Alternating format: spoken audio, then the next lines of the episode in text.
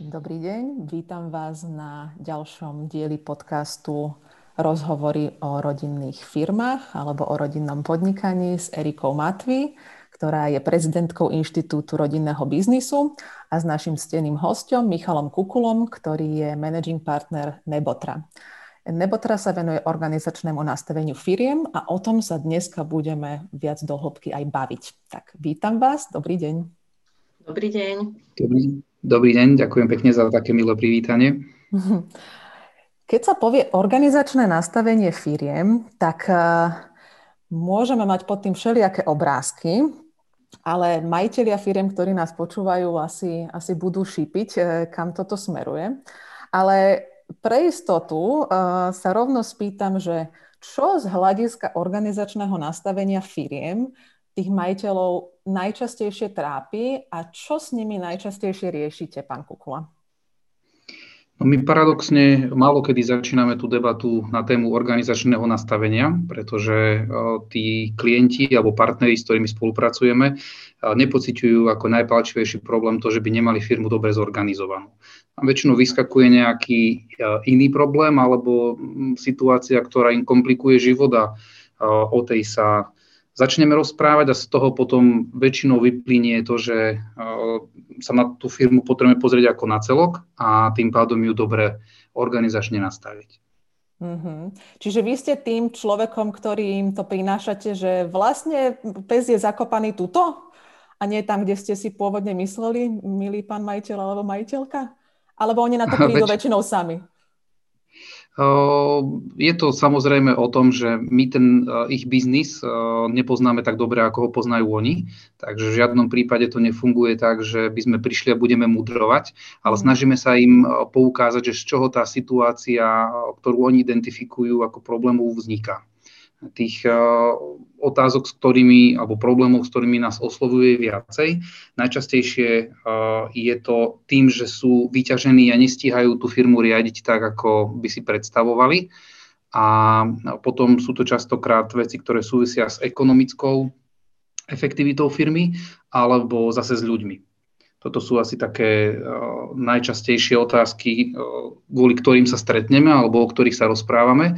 A my sa im snažíme vysvetliť, že uh, tá spontánnosť, ktorou väčšinou začali podnikať, lebo tá naša skúsenosť je taká, a ja to môžem aj sám na sebe potvrdiť, že to podnikanie začína nejakým nápadom a buď to ten človek je zručný obchodník a má vytipovanú nejakú komoditu alebo vidí priestor na trhu a začne s tým pracovať, alebo e, je technicky zručný. Technicky v zmysle to môže byť naozaj od nejakého remeselníka cez e, IT nejaké zručnosti, alebo proste, ja neviem, my sme napríklad začínali e, s tlmočením. Sme boli aj s kolegom veľmi dobre jazykovo na tom vďaka štúdiu, takže sme začínali ako odborní pracovníci a postupne sa to rozvinulo do, do podnikania. Tam nastáva taký veľmi zaujímavý proces, že veľakrát sa vo firmách stáva, že človeka, ktorý je veľmi dobrý vo výkone, spravia manažérom bez toho, aby hľadali alebo pozreli sa na jeho talent na riadenie ľudí a častokrát tí ľudia potom zlyhajú alebo v lepšom prípade nie sú uh, takí výkonní, ako sa od nich očakávalo a sami nie sú spokojní.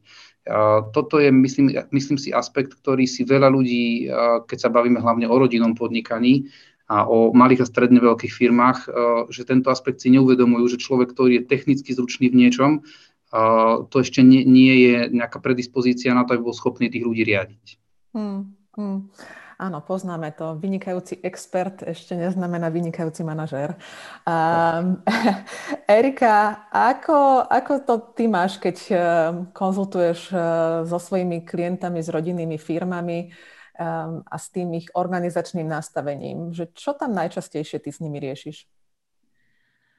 A, tak to, čo my riešime a otvárame na tých rodinných radách, je, že najprv sa pozeráme na ten talent, to, čo Michal spomínal um, u nástupcov, u detí. A to je veľmi dôležité, lebo to, že som dieťaťom um, majiteľa rodinnej firmy, neznamená, že budem tiež um, dobrým ďalšou generáciou, dobrým manažerom, aby som viedol ďalej tú firmu. Čiže toto je jedna, jeden z momentov tiež. Zároveň sa pozeráme a preto spolupracujeme s Michalom, lebo je nesmierne dôležité sa pozrieť na to, že ten proces generačnej výmeny, keď prebieha, majiteľ odozdáva firmu nástupcovi, tak e, ako je organizačne stabilná firma na to, aby ustála túto veľkú zmenu, ktorá je obrovská, tak v postojoch, tak v emóciách, tak v kompetenciách, tak v spôsobe riadenia tej e, nastávajúcej generácii, aby e, tá organizačná štruktúra, nastavenie procesov ľudí a tak ďalej ustáli tú zmenu, ktorou si nastupca pre, prechádza. Čiže toto je veľmi dôležitá kľúčová oblasť, o ktorej Michal hovorí a ktorú on robí, lebo tak, jak ja to nastavujem v rodinách, tak Michal to nastavuje v rámci firiem, E, e, vnútri medzi zamestnancami a tým pádom sa to je to nesmierne dôležité. E, ako keby Mojkolajovo ruka v rukáve tieto obidve oblasti zastrešiť. Takže je to veľmi dôležité, aby tá organizačná štruktúra, procesy, systémy boli nastavené dobre, transparentne, aby tú zmenu veľkú, generačnú výmenu e, ustáli a aby e, ľudia, zamestnanci podržali e, túto zmenu a podržali nástupcu. Hmm, hmm. Tak to sú také dva pohľady. Jeden naozaj, že špecifický rodinný, druhý, druhý biznisový, ale mňa vlastne napadlo, ja som sa inak zabudla predstaviť, tak poviem, že sa volám Federika Plesník a e, okrem toho, že som Erikina kolegyňa, som tiež bývalá manažérka, teraz som už koučka, lektorka, ale kedysi som bola tiež vo vedení jednej firmy a Eh, Eriku sme si zavolali ako, ako konzultantku, pretože sme mali nejaké problémy. A presne to, čo Michal hovoril, my sme si neuvedomovali, že tie problémy sú vlastne spôsobené zlým organizačným nastavením, takže eh, ja ako, ako riaditeľka vydavateľstva a jeden z akcionárov, ktorý tam bol aj výkonný v exekutíve, sme vlastne prišli na to, že máme zdvojené riadenie a že tam je pes zakopaný. A Erika nám to veľmi pekne pomohla teda uvidieť. A, a veľa vecí sa tam vyjasnilo. Už len tým, že sme si to uvedomovali, pomen, uvedomili, pomenovali a začali sa baviť o tom, že teda ako si to rozdelíme, kde, kde teda ten, ten akcionár daný povedal, že tak veď, tak, tak to, si to celé zober ty. Ja budem len rád. A ja, že aha, takže ja môžem? Dobre. A zrazu, zrazu začalo byť e, všetko jasnejšie a všetko ľahšie. Takže úplne ste ma vrátili v mysli späť do toho času, som si na to spomenula, mm-hmm. že to vlastne bol aj môj zážitok a môj prípad. Mm, a ohromne to bolo oslobodzujúce, že, že niekto zvonka nám pomohol to uvidieť a rozlúsknuť. No. A čo ešte teda, tak som načala teda, že zdvojené riadenie, ale že čo sú ešte také, hm, skúste mi pomenovať nejaké ďalšie typické problémy zle nastaveného organizačného fungovania firmy. Ja by som eh, povedal také dve hlavné vetvy. Eh, jedna je tá, že málo kto povie, že má zle zorganizovanú firmu a takmer v druhej väčšine prípadov sa stretávame s tým, že ľudia, a teraz aj keď sa bavíme o ľudí vo vedení, dokonca aj s majiteľmi alebo ľudí, o ľuďoch povedzme v strednom manažmente, tak považujú organizačnú štruktúru za niečo, čo je dobre mať na papieri a v praxi to ale nikto nepozná a takmer vôbec sa to nedodržiava. To, potom sa stavajú situácie, kedy, keď robíme intervia s pracovníkmi a štandardne to robíme tak, že sa vlastne vybere, vyberú pracovníci na intervia z celej štruktúry vlastne taký vertikálny prierez, aby sme sa v zásade na každej pozícii mali aspoň jedného zástupcu, tak sa stáva pomerne často, skoro v polovici prípadov, že ľudia nie, nevedia pomenovať svojho priameho nadriadeného, alebo hovoria o viacerých ľuďoch. Že to proste nie je jednoznačné. Čiže tak, ako ste aj vy spomínali, že a, tí ľudia majú iné predstavy, majú iné očakávania a potom zbytočne dochádza ku komunikačným zádrhelom, ku prestojom, k nedorozumeniam, čo môže dokonca zhoršiť e, vzťahy na pracovisku. Čiže tak, ako ste vypovedali, niekedy stačí a my sa snažíme tých klientov naučiť, ako pracovať, aby neboli závislí od e, pomoci zvonku. Či niekedy naozaj stačí vyčleniť si čas na to, aby si ten človek, či už sám alebo v nejakom ušom týme, ktorý sa podiela na riadení alebo má aspoň nejaký poradný, poradný hlas, aby si spolu sadli a ideálne pravidelne si vyčlenili čas na to, aby si vyjasnili niektoré veci. Lebo to, to zahltenie operatívou a e, spôsobí, že ten majiteľ alebo riaditeľ nosí tú svoju predstavu o tom, ako tú firmu rozvíjať v hlave.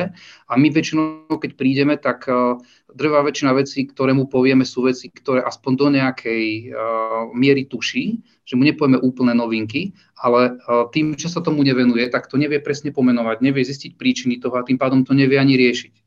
Takže prvá tá línia je vlastne ako keby časová, že tým, že sa tomu nevenuje čas, nedá sa to pomenovať a tým pádom sa to nedá riešiť.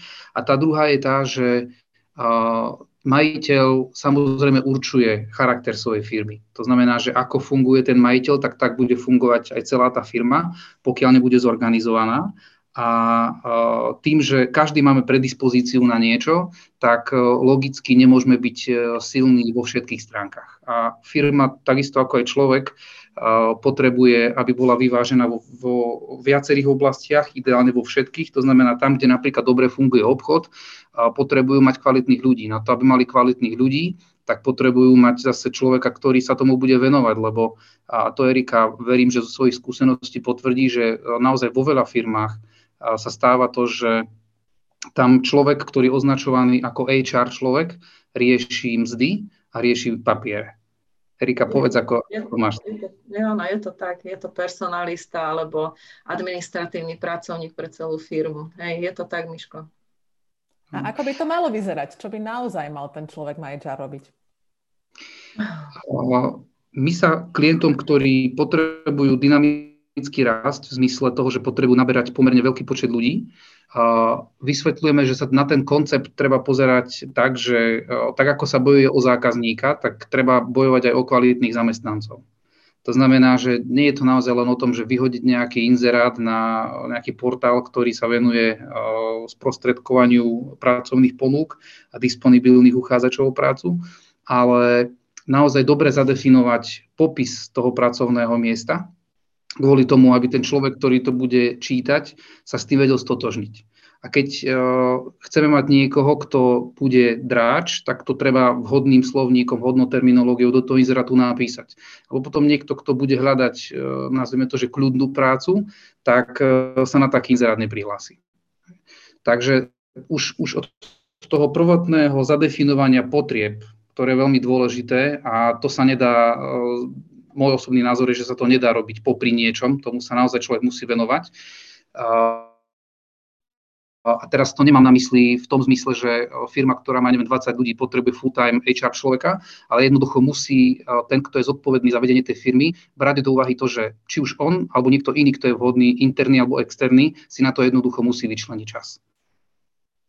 A, a musí mať na to aj know-how. Ja si pamätám, ja som bola na niekoľko dňových školeniach o tom, ako naozaj dobre robiť interviu a pohovory pracovné a ako odhadnúť, či tam neberiem si náhodou nejakého lenivca alebo psychopata alebo niekoho, kto sa iba tvári, že na to má, ale v skutočnosti na to nemá.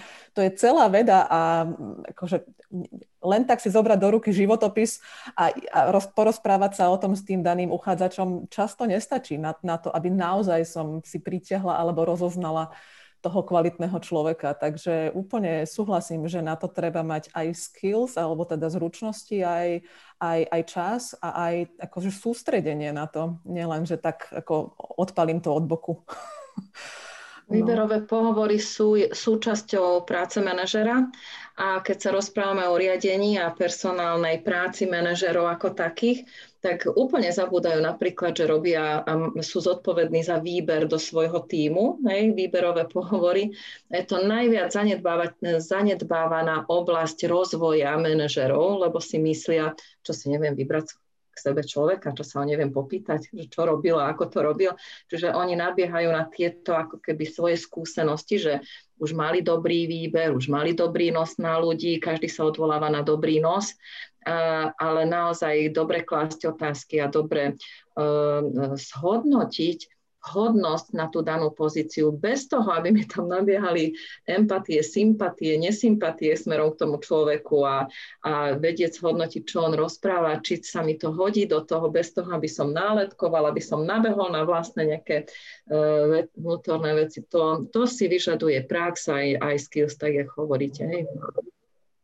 Miško, Michal, ešte by som ťa chcela doplniť, že, že keď sme sa rozprávali o tom, že, že ako to majú firmy s tou organizačnou štruktúrou a s týmito ako keby vecami, či si nechajú do toho hovoriť, moja skúsenosť je taká, že tí, ktorí už idú s nami do spolupráce, Michal, predpokladám, že aj, aj, aj u teba je to tak, tak oni sú si vedomi toho, že niečo im tam nefunguje, že niečo chcú mať ináč, že že niečo im tam ako keby nesedí, potrebujú na to teda prísť a častokrát je to o tom, že, že buď nám to pomenujú, že v riadení mám problém, s daným oddelením mám problém, potrebujem vyššie výkony alebo výsledky a neviem, či môžem sa spolanúť, čiže je tam menej dôvery.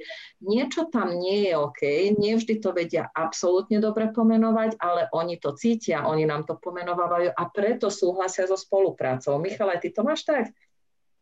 Samozrejme, môj, môj taký sen je, že mať pravidelných klientov na nejakú preventívnu diagnostiku firiem, tak ako sa to robí u ľudí alebo u aut, ale bohužiaľ takých klientov teda mali sme zatiaľ dvoch. A väčšinou je to tak, že oni nejaký problém pociťujú a už je potom naša úloha ich previesť tým procesom, aby sme zistili, že kde ten problém je. A presne ako si povedala ty, Erika, že Uh, oni, oni vedia ten problém pomenovať, ale nevidia niekedy tie súvzťažnosti, ktoré sú tam. Ja poviem príklad jedného klienta, ktorého, s ktorým pracujeme momentálne. Je to firma zhruba do 100 ľudí, strojárska výroba a majiteľ veľmi nadaný a efektívny obchodník zadefinoval teda, že majú problém na obchodnom oddelení v zmysle toho, že obchodníci, ktorých e, pred nejakou pomerne dlhou dobou, to bol takmer rok, zobrali, takže nie sú dostatočne výkonní. No a keď sme to rozpitvali, tak e, nakoniec aj on, aj e, ešte jeden z riaditeľov, ktorých tam majú, uznali, že vlastne tým obchodníkom nebola dostatočne komunikovaná vízia firmy a tým, že majú pomerne široké portfólio a nemajú tých obchodníkov špecializovaných, tak to bol taký ja to volám, že hurá systém, že tam, kde je lopta, tak tam sa všetci rozbehneme, čo im teda prinášalo e, výsledky, tá firma fungovala, e, neboli v zlých číslach, ale jednoducho neboli spokojní s tým, že keď zobrali obchodníkov, ktorí očakávali proste od nich výrazne viacej. A samozrejme tých, tých problémov, ktoré sme tam riešili a ktorým sa venujeme, tam bolo viacero. Nie len teda to, že im nebola tá stratégia e, firmy dobre odprezentovaná, vízia majiteľa, že čomu sa majú primárne venovať, ale napríklad aj, to Erika, verím, že ty máš takú skúsenosť, e, nebolo dobre nastavené ohodnocovanie tých ľudí. Oni mali veľmi vysoký fix, naozaj veľmi vysoký, a odôvodňovali to lebo tam sú dva majiteľi a jeden akože otec so synom a oni obidvaja to odôvodňovali tým, že taký je štandard e, v tej ich industrii a e, kolega, ktorý sa im venuje, tak to veľmi pekne skonštatoval, že no ale ten štandard potom je taký, že jednoducho máte ľudí, ktorí nie sú tlačení do výkonu. U nich naozaj tá, tá ako keby výkonová zložka odmeny bola niekde na úrovni 15, 10-15 z ich platu čo pri obchodníkovi nie je úplne vhodné. To je taký bonus na prilepšenie, ale keď nebude nič, moc sa nestane, že? Tak, tak, presne tak nastaviť dobrý systém hodnotenia výkonnosti ľudí s kritériami, s odmenami, aj s fix versus e, pohyblivá zložka za výkon a za, ako odmena je jedna z veľmi ťažkých a takých náročných, e, náročných e, systémov. Dobre to nastaviť, aby všetky tri strany boli spokojné, zamestnanec, firma, aj majiteľ alebo manažer a, a, a vedieť s tým pracovať. Ja mám aj takú skúsenosť, že boli firmy, ktoré to mali veľmi dobre nastavené, zobrali to zvonka, vedeli to aplikovať u nás a oni zabudli s tým pracovať. Takže po, akože poznáme rôzne spôsoby, nevyužívali to, všetko pridelovali ľuďom, priznávali, ľudia nevedeli častokrát, e, zabudli, že majú nejaké kritéria, alebo stále dostali 100% odmeny, nech robili koľkokoľvek. Takže aj keď je to dobre nastavené, ešte treba E, pracovať s tými manažérmi, aby to aj používali a akým spôsobom to vôbec využívajú. alebo sú zavedené odmeny, benefity k fixu a ľudia dostávajú rôzne výplaty rôzny mesiac ale majiteľia im to zabudnú vysvetliť, z akého dôvodu teraz dostali toľko a, a minulý mesiac toľko. Takže potom ako keby sa to doťahuje do konca, niečo oni dobre začnú tí majiteľia alebo manažeri, nastavia to, venujú tomu enormnú energiu, pýtajú sa rôznych e, ľudí, kamarátov, iné firmy, odkúkajú a tak ďalej, nastavujú to. A potom e, ľudský e, s, s, s nejakými zručnosťami to opomenú a, a v nejakom móde to nedotiahnu do konca. Mám aj takéto skúsenosti. Áno, a ja si pamätám, e, že výborne nastavená e, systém hodnotenia alebo hodnotiaca štruktúra, len proste tí manažeri zabudli raz za toho pol roka si s tými ľuďmi sadnúť a ísť podľa tej štruktúry. Čiže ani ako, že len ten, ten čas si nedali. A potom e, boli ľudia, ktorí dve dve a možno až, no, dva roky, alebo teda dve také tieto obdobia išli bez toho, že nemali žiadne hodnotenie. Nikto sa s nimi neporozprával o tom, že teda sme s tebou spokojní, robíš dobre, nerobíš dobre. A tí ľudia si to začali aj, aj pýtať, začali sa búriť.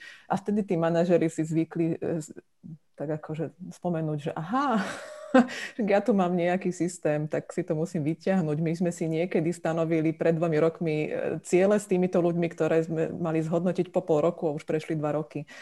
Mm, tak e, áno, stáva sa to. A ako to, ako, Dá sa vôbec povedať, že ako to je ideálne robiť, napríklad toto hodnotenie, v akom časovom horizonte, alebo, alebo že kto by to mal robiť? Erika, to je skôr tvoja parketa asi. Áno, eh, hodnotenie, hodnotenie výkonnosti je nastavované eh, na cyklus, záleží od toho, aký, aký cyklus eh, žije firma. Takže v rámci ročného cyklu máme takých niekoľko ako keby častí.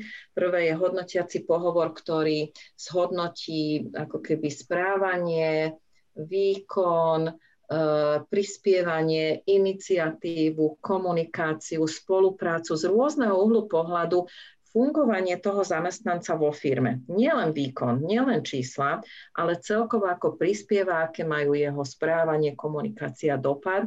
E, na, na firmu a z toho sa určujú potom e, ako keby ciele, kde by mohol ešte ten pracovník, zamestnanec postúpiť o 1%, o 2%, alebo čo by mohol zlepšiť a akým spôsobom to urobiť.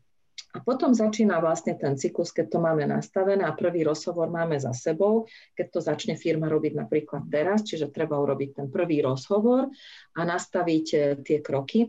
Potom prebieha ako keby taká podpora toho človeka počas pár mesiacov. My odporúčame raz potom za pol roka urobiť taký mini rozhovor, štrukturovaný, nie taký celý systémový ako hodnotiaci, ale taký ako keby kontrolný. Ako sa ti darí? Darí sa ti tie ročné cieľe naplňať? Sme v pol, v pol roku, sme v polbehu. Čo ešte k tomu potrebuješ? Ako sa ti darí? Čo, čo by si rád? Alebo čo sa udialo? Môžem ti byť podporou a, a dosiahneš ten cieľ a tak ďalej. Čiže na pol ceste niekde tak ako keby podporná overovacie, ako keby overovacie stretnutie, štrukturované E, nie v kuchynke e, pri varení kávy a opýtať, ako sa ti darí, všetko, všetko v pohodičke, tak, jak sme sa dohodli, všetko ide, to je, to je v poriadku, v kuchynke to môže byť, ale potom e, treba urobiť štrukturovaný mini rozhovor, no a potom na konci na konci e, toho obdobia e, si sadnúť a urobiť štrukturovaný e, rozhovor a, a, a vyhodnotiť celoročné pôsobenie toho človeka, dať ocenenie, dať smerovanie, vyslať signál, že s ním rátame a tak ďalej. A tam sa dajú nastaviť všetky veci, tak ľudské, vzťahové, ako aj výkonnostné, rozvojové. Takže toto je taký ten cyklus a treba na to cieľenie dávať pozor, treba si to plánovať. Manažeri z zábehu robia tie veci, majú toho strašne veľa, musia veľa flexibilne meniť stratégiu, vízie, obchodné ciele, plány, príjmanie ľudí, prepušťanie ľudí a tak ďalej, zabúdajú potom na tých, ktorí sú tam a, a to si treba naozaj cieľenie na začiatku roka naplánovať a začať s tým ako keby potom cieľene systematicky pracovať. Vtedy to má výborný efekt tak na zamestnanca, ako aj na toho majiteľa alebo manažera. No, treba na to pamätať určite, lebo podľa štatistík 80% ľudí, keď odchádza z firmy, odchádza kvôli vlastne svojmu nedokonalému alebo pre nich neuspokojivému vzťahu so šéfom, s nadriadeným. A, a keď si na mňa môj šéf nenájde čas alebo šéfka stále odsúva náš e, dohodnutý hodnotiaci rozhovor, toto je ako keby veľký klinec do rakvy často. A, Michal, vy ste hovorili, že, že firma ako obraz svojho majiteľa, hej? Čiže, čiže inými slovami, ak to správne chápem, ryba smrdí od hlavy však. V zásade áno, alebo vonia. Alebo to, vonia, v akom je, v akej kondícii. Čo to, čo to znamená, že, že teda uh, ak je šéf alebo majiteľ neštrukturovaný a ide takým ako keby freestylom alebo dáva na tú svoju intuíciu, tak uh, možno ani neurobí um, organizačnú štruktúru, ne, nenapadne mu to alebo jej to nakresliť a, a, a vysvetliť. A je potom správne snažiť sa toho majiteľa príjmeť k tomu, aby teda sa stal štruktúrovaným a išiel podľa toho, alebo to môže na niekoho delegovať. Ako k tomu pristupujete? No rozhodne sa nesnažíme niekoho, kto nie je štrukturovaný, natlačiť do toho, že štrukturovaný musí byť, lebo to by bol, tak ako ste to pekne povedali, že klinec do rakvy. A našou úlohou nie je meniť prístup toho človeka, našou úlohou je ukázať mu spôsoby, ako vo svojej komfortnej zóne alebo mierne posunutej komfortnej zóne, aby sa dostal aj do, do nejakých nových vecí a dokázal fungovať, tak aby to, bolo, aby to bolo pre neho prirodzené. To, čo som hovoril na začiatku, že každý máme nadanie na niečo, je dôležité naozaj vedieť, e, že kde e, ten náš talent v čom spočíva a ten rozvíjať a ostatné veci e, oddelegovať. To je taký veľmi som to povedal, že veľmi e, často používaný termín a e, nie je úplne dobre realizovaný e, ten obsah. Z toho dôvodu, že väčšinou to, to fungovanie vo firmách, keď sa bavíme o konkrétnych ľuďoch, tak na vyšších pozíciách, tak funguje v takých dvoch fázach. Prvé je zvládanie, to znamená, že stíhajú robiť to, čo majú robiť a zvládajú to robiť. A potom, keď to nestíhajú, tak e, ideálne teda nejakú časť toho oddelegovať na niekoho. A, a zabúdajú na veľmi, veľmi dôležitý medzikrok a to je organizovanie.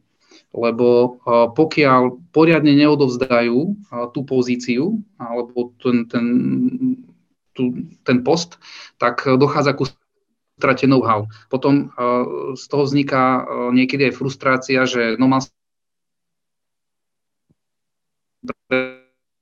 predstavu, že ten človek to bude nejako inak robiť, alebo toho človeka, ktorý tú pozíciu odozdáva, ale e, častokrát, keď sa s nimi o tom rozprávame, tak uznajú, že tomu nevenovali dostatočne uh, veľa pozornosti.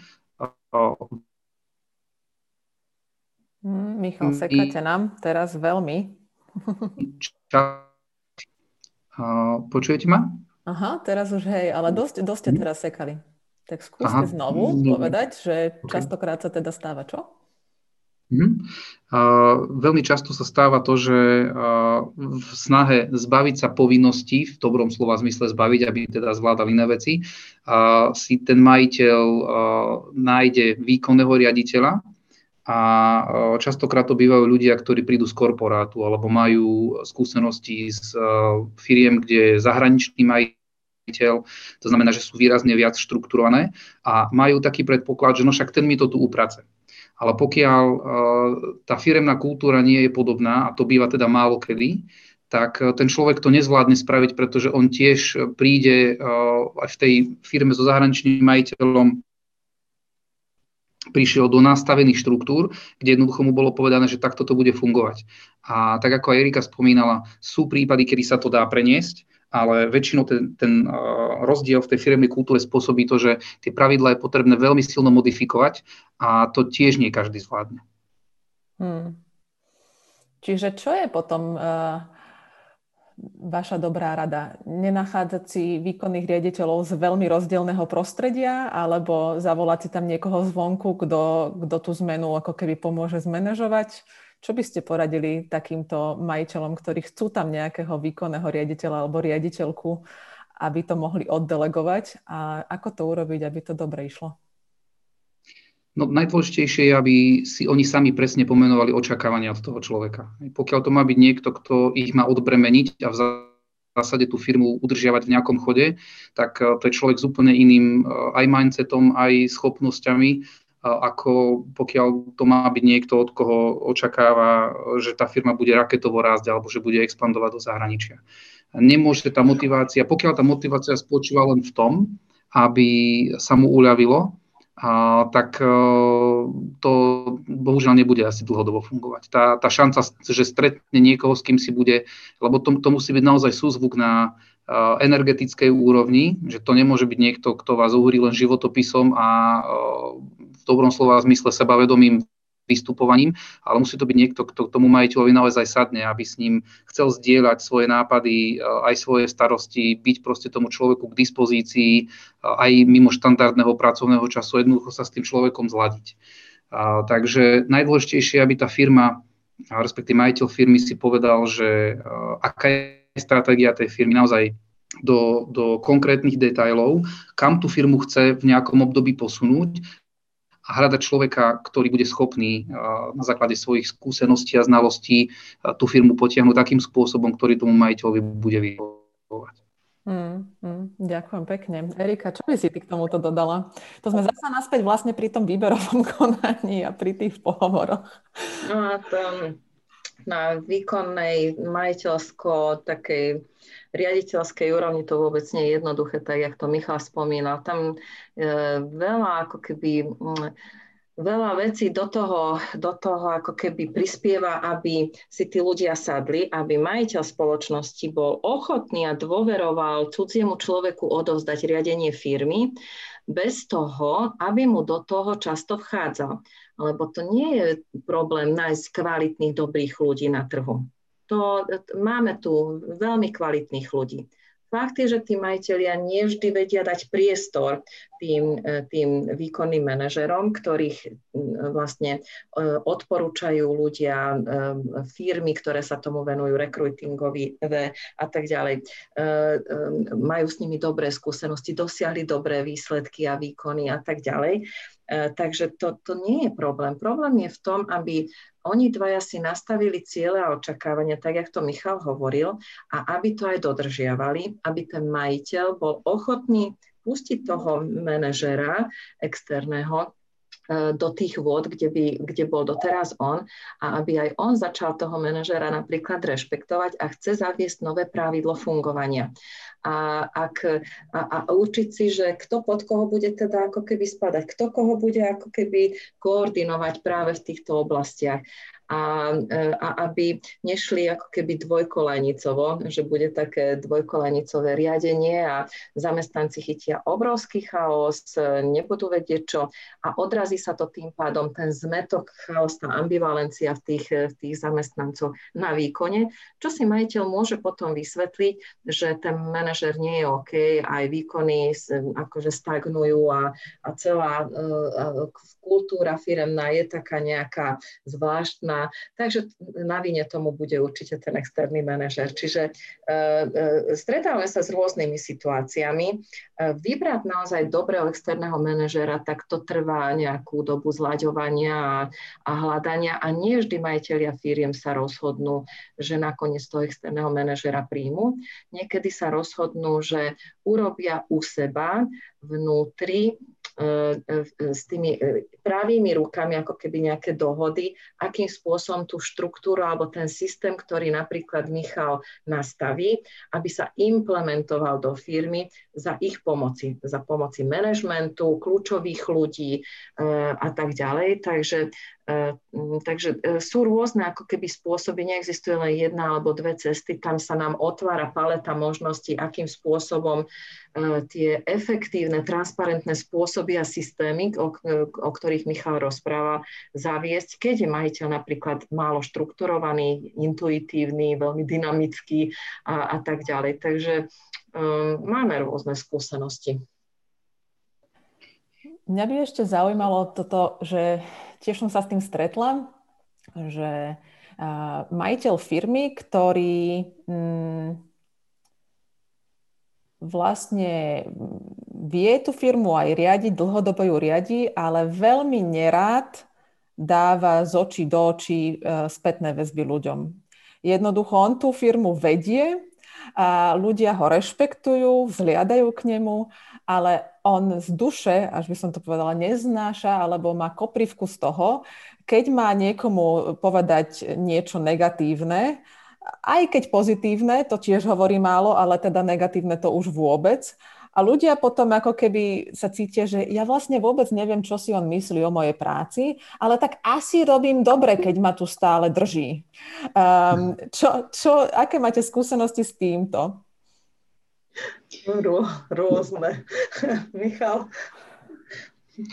My sa, my sa snažíme v takomto prípade, pokiaľ je tam priestor kapacitný, nájsť niekoho buď vo vnútri firmy, alebo potom odporúčiť, nech e, nájdu niekoho zvonku, kto sa tým ľuďom bude venovať. Jednoducho, aby ten, ten majiteľ nebol tlačený do, do toho, aby robil veci, ktoré sú mu neprirodzené.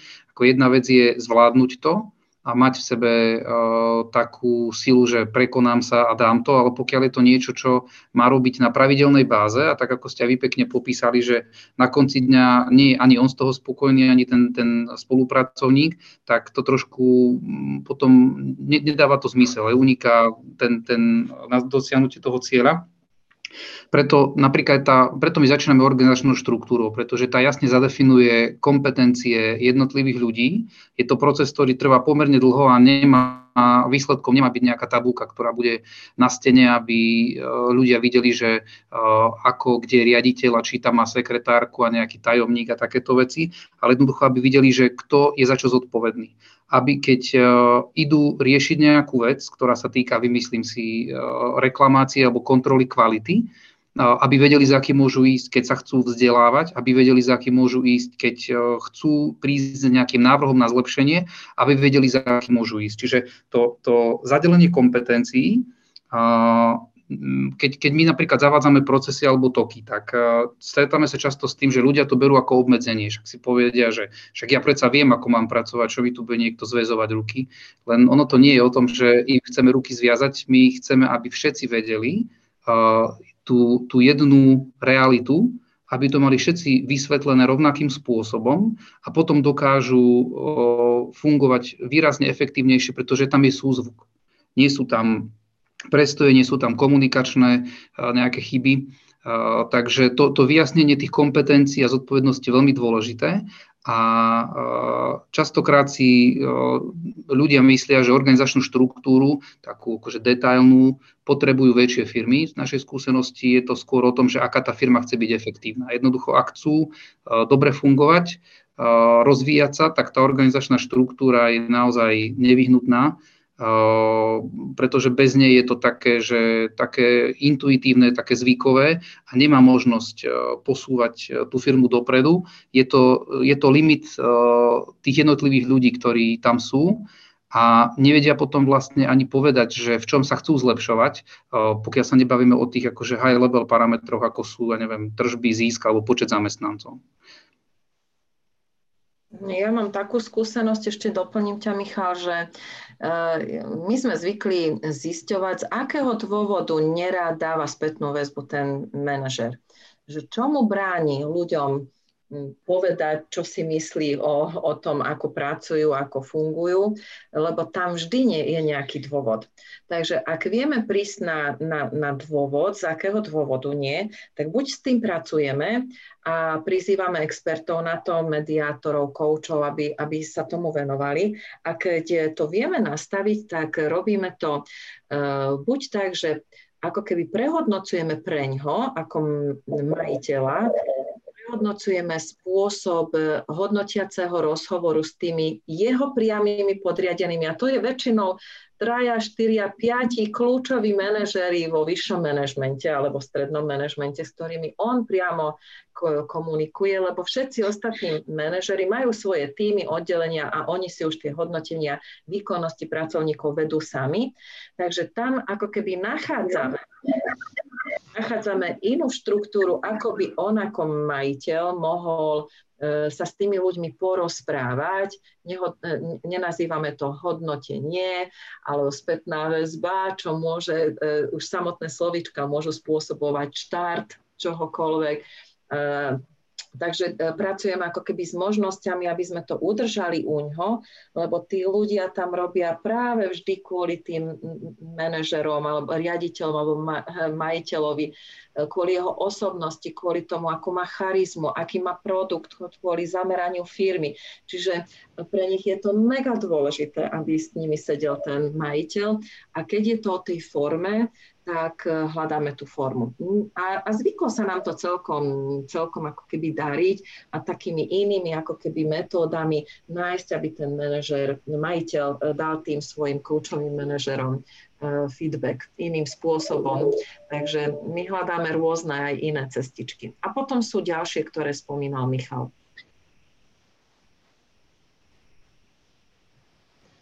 Mohol by jeden z tých spôsobov byť, že to nebude e, one-to-one rozhovor, čiže manažer s tým podriadeným, ale že tam niekto prisedí a pomáha mu, alebo toto nie je dobré riešenie? Robievame to, my to robievame.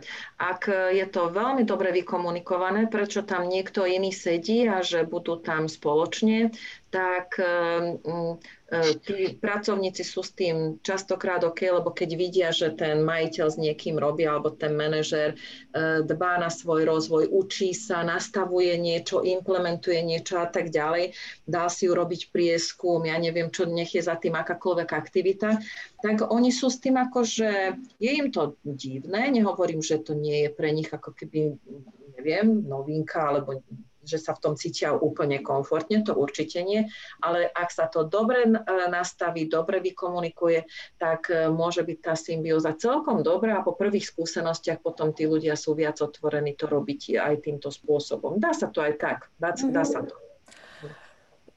Mňa ešte zaujalo, uh, že Michal, vy ste hovorili, že to celkom dlho trvá také nastavovanie organizačnej štruktúry. Mohli by ste byť špecificky, čo to je celkom dlho?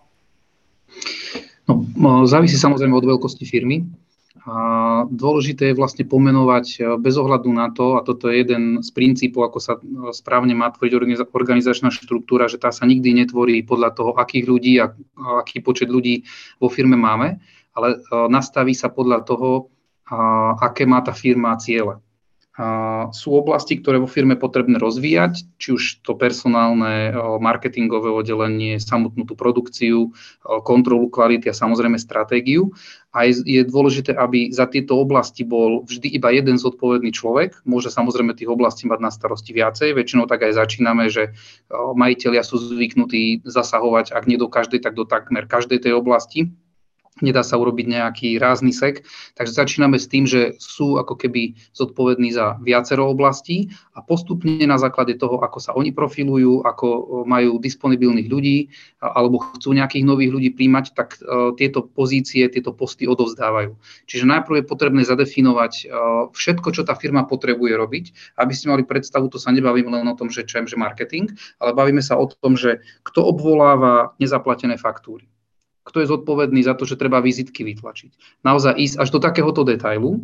Nie je to samozrejme nevyhnutné, keď robíme také akože rýchle opatrenia, keď niečo vo firme výrazne nefunguje, tak e, tam samozrejme nie je priestor zabávať sa s tým až do takéto hĺbky, ale v ideálnom prípade, keď sa tá firma má naozaj dobre organizačne nastaviť, tak proste ideme až na úroveň popisu pracovných činností na jednotlivé posty a potom určíme, že dobre, tento človek, ktorý to robí teraz, je na to vhodný, aby pokračoval, nie je kapacitne preťažený, aby bol schopný to robiť.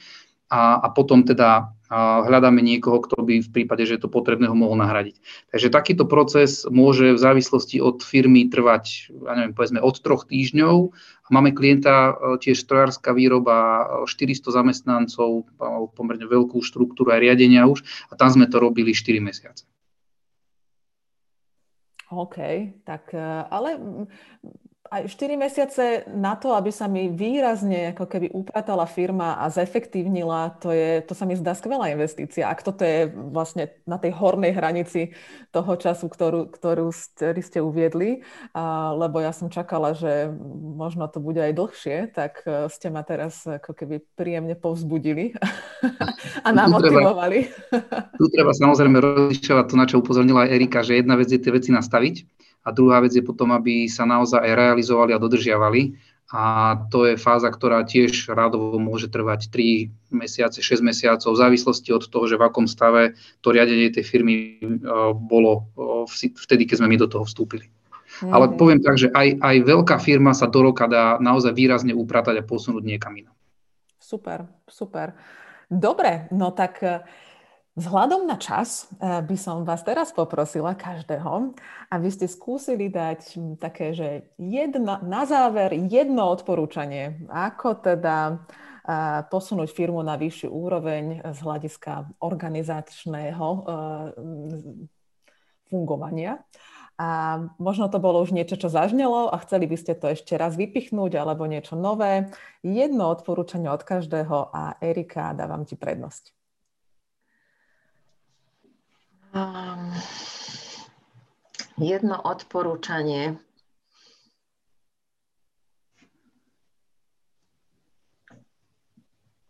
Dobre, tak kým si Erik... Môžem, môžem, môžete ísť vy, Michal. Rozmýšľam, že ktoré jedno vyberiem. Michal, možno ti dám slovo, kým ja si to po, po, popreberám v hlave, že ktoré. Dobre, kľudne, kľudne. Ja za mňa uh, jednu vec, ktorú teda vrelo odporúčam, a na to nepotrebuje e, nikto žiadneho konzultanta, je vyčleniť čas na to, aby e, porozmýšľal nad tým, ako tá firma funguje, ako chce, aby tá firma fungovala, aby si zadefinovala, čo je pre ňo dôležité a aby bol v tom dôsledný. E, máme skúsenosť naozaj takú, že pokiaľ klient bol ochotný vyčleniť si jeden deň do mesiaca, kde ideálne v prostredí mimo firmy, aby tam neklepal niekto na dvere každú chvíľu, a jeden deň do mesiaca venoval rozmýšľaniu nad tým, ako mu tá firma funguje a kam ju chce posunúť, tak sa naozaj dá urobiť pomerne veľa, pretože všetci nosíme v hlave kopec nápadov, ale kým s tým nezačneme niečo robiť, tak sú to len nápady a bohužiaľ veľmi často to sklzne k tomu, že len nápadmi zostanú. Hmm, super, ďakujem. To je, to je silný uh, návod proste vyhradiť si aspoň jeden deň mimo firmy. Veľmi praktické, ďakujem. A Erika, čo si si z tej, z tej plejady možnosti vybrala? nadviažem na, na, na Michala, eh, lebo to je výborná rada. A, keďže sme v rodinných firmách, tak ja eh, odporúčam každej rodinnej firme, aby si našla čas, aby si biznis rodina sadla so sebou, či, tak ako Michal odporúča, s konzultantom, bez konzultanta, e, iba jadro bunky rodiny, deti s rodičmi. A porozprávali sa o tom, kto čo, akým spôsobom, dokedy môže čokoľvek urobiť pre rodinu, ale aj pre firmu a kedy sa znovu stretnú a strategicky ako keby e, smerovanie alebo očakávania, ciele, čo firma má priniesť rodine, ako to má vyzerať, e, aby sa o tom porozprávali. Totiž to práve tieto, e, práve tieto stretnutia rodinné pre firmu zanedbávajú rodinné firmy absolútne. Vždy pre, prídu dôležitejšie veci, ktoré uprednostňujú alebo rodinný ktorýkoľvek. A pritom to vnímam ako strategicky kľúčovú vec v rodinných firmách, aby sa rodina stretávala kvôli, kvôli svojej, eh, svojej uh, rodinnej firme. OK. Uh, Erika, teraz, na, keď si hovorila túto poslednú vec, tak uh, tam uh, od Michala išiel nejaký zvuk a nebolo ťa dobre počuť, takže to budem musieť strihať. Tak vás poprosím, Michal, vypnite si teraz mikrofón, ak môžete. Jasne, ospravedlňujem. Erika, Erika, skús to zopakovať už len tú poslednú časť, že práve toto tie firmy najviac zanedbávajú a... a poslednú vetu? Uh-huh. Práve, e, práve, tie, práve tie, tie stretnutia e, biznis rodín, čiže rodiny, všetkých členov rodiny, e, ktorá vlastní rodinnú firmu, toto najviac zanedbávajú, aby sa oni stretli a pritom je to, a porozprávali sa, na čo im slúži rodina, e, aj rodina, ale aj firma, aké má smerovanie, kto čím prispeje, čo si vezme na starosti, a toto odsúvajú a pritom to vnímam za jednu z najdôležitejších strategických momentov všetkých rodinných firiem. Super. A ako často im to odporúčaš a ako dlho by to malo trvať, takéto stretnutie? Odporúčam im to veľmi prakticky raz do mesiaca, nech si sadnú na dve alebo tri hodiny. V zásade, e, keby toto robili každý mesiac, tak to, to, ja by som bola najšťastnejšia na svete a e, si myslím, že by, e, omno, že by sme znížili e, percento rozpadania E, biznis rodín, lebo rodiny sa prestanú rozprávať a totiž to brávajú si rodiny príslušníci domov všetky tie nahromadené myšlienky, veci, stratégie, emócie, nespokojnosti.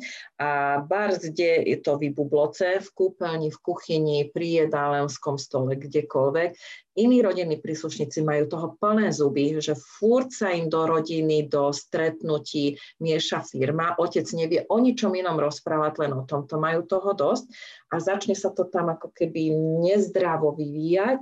Takže keby mali určený čas, miesto a priestor, kde všetky tieto veci si budú komunikovať, verím tomu, že by vlastne sa aj tie ako keby doteraz e, ťahané nespokojnosti detí, partnerov e, by sa tam mohli začať rozpúšťať a bol by určený na to čas, priestor, kde by sa nasromažďovali všetky tieto nápady, očakávania, ciele, emócie, vízie, nápady a, a, a myslím si, že každý by bol o mnoho viac spokojný.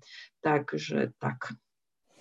No tak uh, ďakujem vám veľmi pekne. To boli silné odporúčania, ktoré sa vlastne spájajú v tom, že je to odporúčanie nájsť si čas na to, čo je naozaj podstatné a naozaj dôležité.